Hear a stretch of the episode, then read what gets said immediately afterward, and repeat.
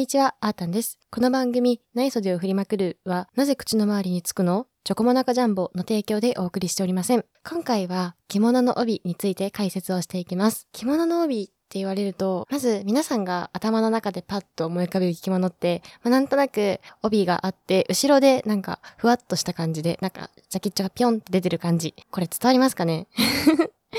なんかこんな感じの帯イメージしません？その帯をまずイメージしてください。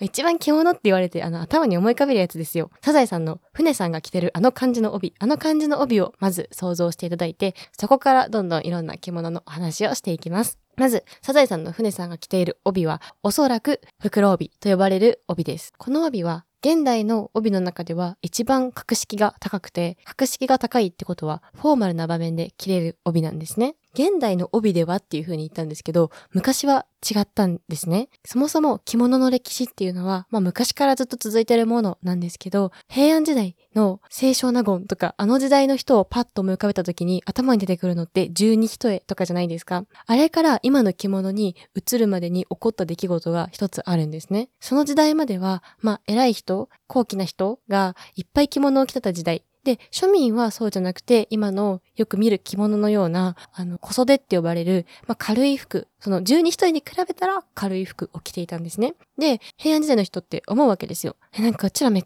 ちゃなんかいっぱい着物着とるけど、だるくないみたいな。ちょっとこ着物結構だるいよね。わかるわかる。え、もう、なんか庶民みたいな着物着ればよくない？みたいなノリになって、どんどんどんどん着物が略式、軽装化されて、今の着物みたいなスタイルになっていくんですよ。で、その時、の着物のスタイルっていうのは、まあ、今の着物の見た目なんですけど、帯自体はほぼ紐なんです。あもちろん技術が発展してなかったっていうのがあるんですけど、今の着物のスタイルプラスほぼ紐の状態でみんな生活してたんですね。それがどんどんどんどん技術が発展して、江戸時代、江戸時代に様々な文化的な技術が発達した際に帯がどんどんどんどん太くなっていったんです。いろんな影響はあるんですけれども、やっぱり人々の生活に余裕が出てくると、みんなちょっといいものが着たいとか、いいものを身につけたいっていう欲が出てきて、帯が少し太くなって、で、その帯に柄がついておしゃれになってっていう風になっていくんですね。特に歌舞伎役者みたいなみんなの人気者がちょっと太めの帯をかっこよくつけてると、みんなが、え、かっこいい、おしゃれじゃんみたいな感じになって、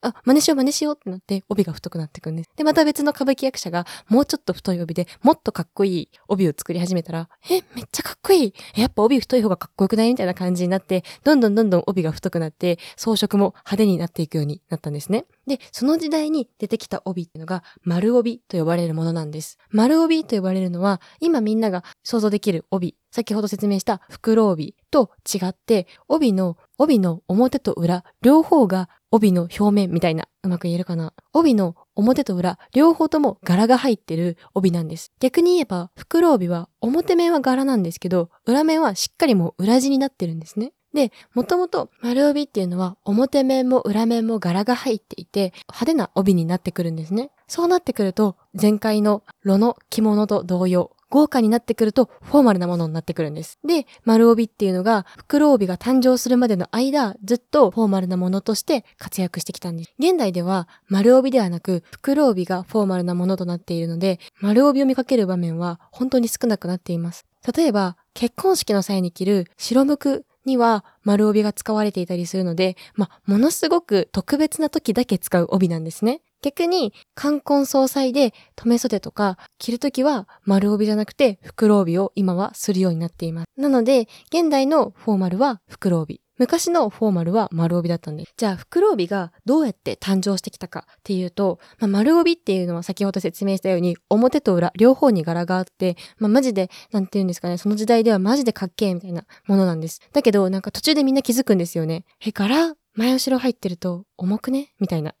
え、こんなに装飾過敏な必要ある？みたいな感じになってくるんです。で、袋帯が出てきたのはちょうどその頃、明治時代から大正時代、そして昭和にかけていつ頃からか出てきたと言われている。これはね、ちょっと調べたんですけど、諸説ありました。袋帯が誕生した理由。今の一つ目が第二次世界大戦で物資不足になったからっていうのがあったんで、まあ物が足りなくなって表面も裏面も装飾するなんて贅沢でできないってなって表面だけ装飾しようよってなって出てきたのが今の帯っていう説が一つあります。二つ目が芸者さんがいる加害から出てきた話なんですね。加害にいる芸者さんが帯を締めていくうちに、やっぱ重いこれ無理みたいな、そんな感じの話になって、もうこんなんさ、表面だけでよくない？楽しようよみたいな感じになって、表面だけ柄がある袋帯ができた。という風な話もあります。また、それ以外にも時代の流れっていうのもあるんですね。まあ、袋帯が出てきた頃に、ちょうどその頃、後でお話しする名古屋帯と呼ばれる帯も出てきたんですけれども、袋帯が出てきた頃に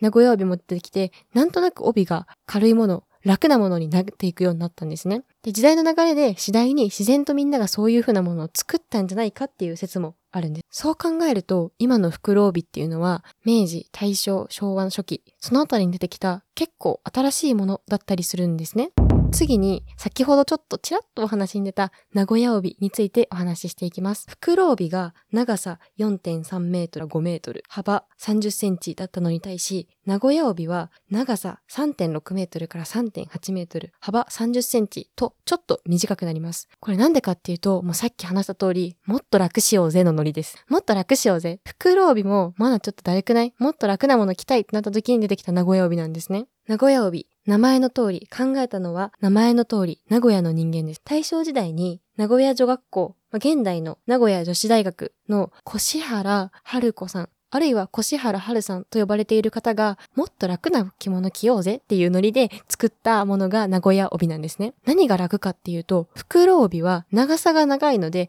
まず長さが短いので巻くのが楽。次にもう一つ大きな特徴があって、袋帯っていうのは30センチの長い布が1本にあるんですけど、名古屋帯っていうのは30センチの長い帯があると思ったら途中から17センチぐらいに細くなるんです。これなんでかっていうと、そのお腹に巻きつける部分っていうのは、あの、袋帯の時はお腹に巻きつける部分は折って使って、後ろで結ぶときに長い30センチぐらいの幅で結ぶんですけど、名古屋帯はもう最初からこのお腹に結ぶ部分は短くしとこうぜみたいなノリなんですよ。お腹に結ぶ部分は折らずにもともと短いのを巻いて背中の結びを作る時だけもともと袋帯と同じ30センチにしようねっていう風にできたのが名古屋帯なんで。だから折る必要もなければ折らないので軽いし楽っていうのが名古屋帯の特徴なんです。え、長さが短かったらなんか巻くのって楽なのって思うかもしれないんですけど長さが長い袋帯の結び方っていうのは二重太鼓と呼ばれる結び方なんですね。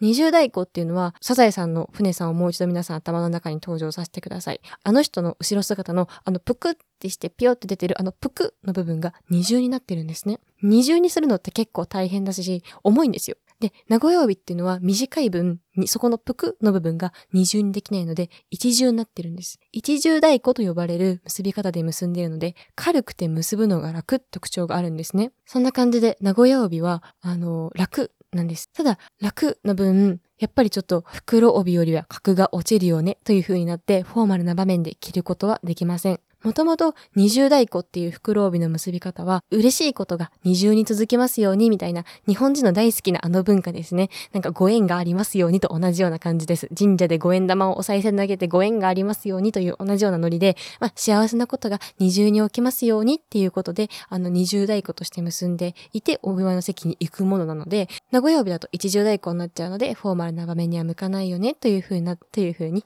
なっています。名古屋帯と袋帯、パッと見た感じではほぼ同じです。素人目には同じです。ただやっぱり袋帯の方がフォーマルな場面に来ていけるので、まあ、金色が入っていたり、銀色が入っていたり、豪華なことが多かったりします。それとはまた、思いっきり毛色が変わる半幅帯という帯をご紹介します。皆さん浴衣を着られるので、半幅帯って結構馴染みが深い人も多いんじゃないですかね。半幅帯っていうのは長さ3.6メートルから4メートル程度の幅17センチ程度の帯のことです。さっきと違って、名古屋帯、袋帯と違って幅が短いのでお太鼓結びをすることは難しいです。この難しいっていうのは、最近、お太鼓結び風の結び方をする半幅帯も出てきたので、お太鼓結びはできませんとはなかなか言いづらいんですけれども、一旦そういうことは置いといて、あの、お太鼓結びだったり、その名古屋帯だったり、袋帯で行われる、まあ、サザエさんの船さんスタイルのあの結び方はしませんということです。まあ、皆さんが想像できる浴衣のあの結び方をするのが半幅帯だなというふうに思っていただければいいです。半幅帯は、まあ皆さんご想像の通り浴衣にも使われるようなカジュアルな帯ですので、フォーマルな場面に着ていくのはふさわしくありません。一方で様々な結び方ができて楽しいので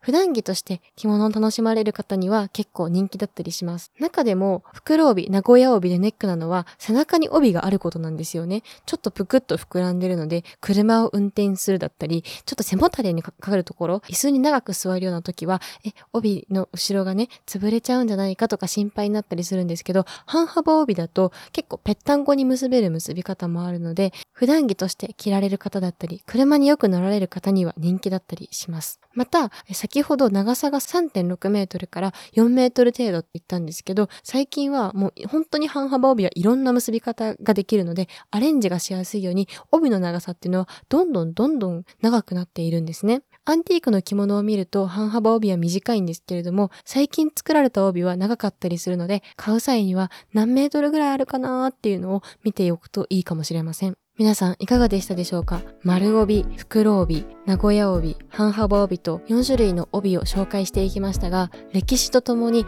様々な帯が誕生して、より楽にしようだったり、よりかっこよくしようだったり、その時の着物を着ている人のいろんな気持ちがあって、洋服と似ているような感じだなと思ったりも。さて、今回ご紹介したのは帯の種類。素材はそれぞれ様々あります。素材は100%絹の証券と呼ばれる帯だったり、100%綿の帯、ポリエステルの帯など様々ございます。呉服屋さんや着物のアンティークショップ、街中の着物屋さんにフラットでかけてどんな帯があるかなという風に見るのも楽しいかもしれません。そんな感じで今回は帯の種類のお話をしていきました。次回は着物を初めて着たい時には何が必要かについてお話ししていこうと思います。それでは皆さんごきげんよう。